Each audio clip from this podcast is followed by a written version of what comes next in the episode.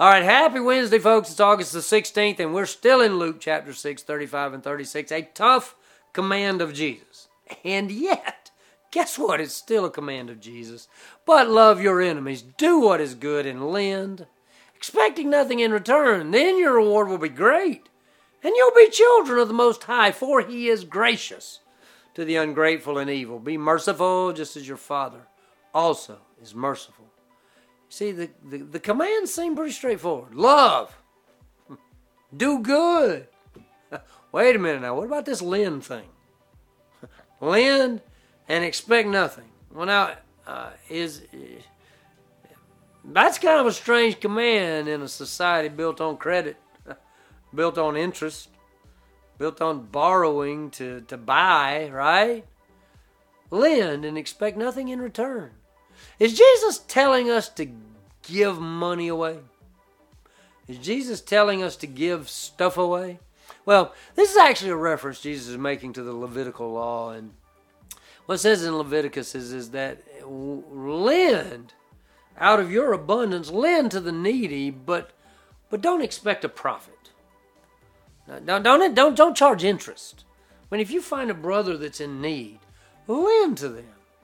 But don't try to get ahead in lending to the needy. You see, in our society, we borrow and and and and, and grasp at, at we we oh man, we just take stuff for what we don't need. We borrow money to go buy something new because it's new. We we borrow money to go to go add to what we already have.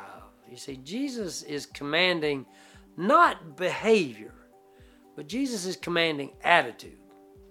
We are, we are to exhibit the qualities. excuse me, we are to exhibit the qualities and characteristics of a loving Heavenly Father. But guess what? God's the one who gets to define the love. We are to show love that pleases God. We are to show love that brings glory to His purpose and plan.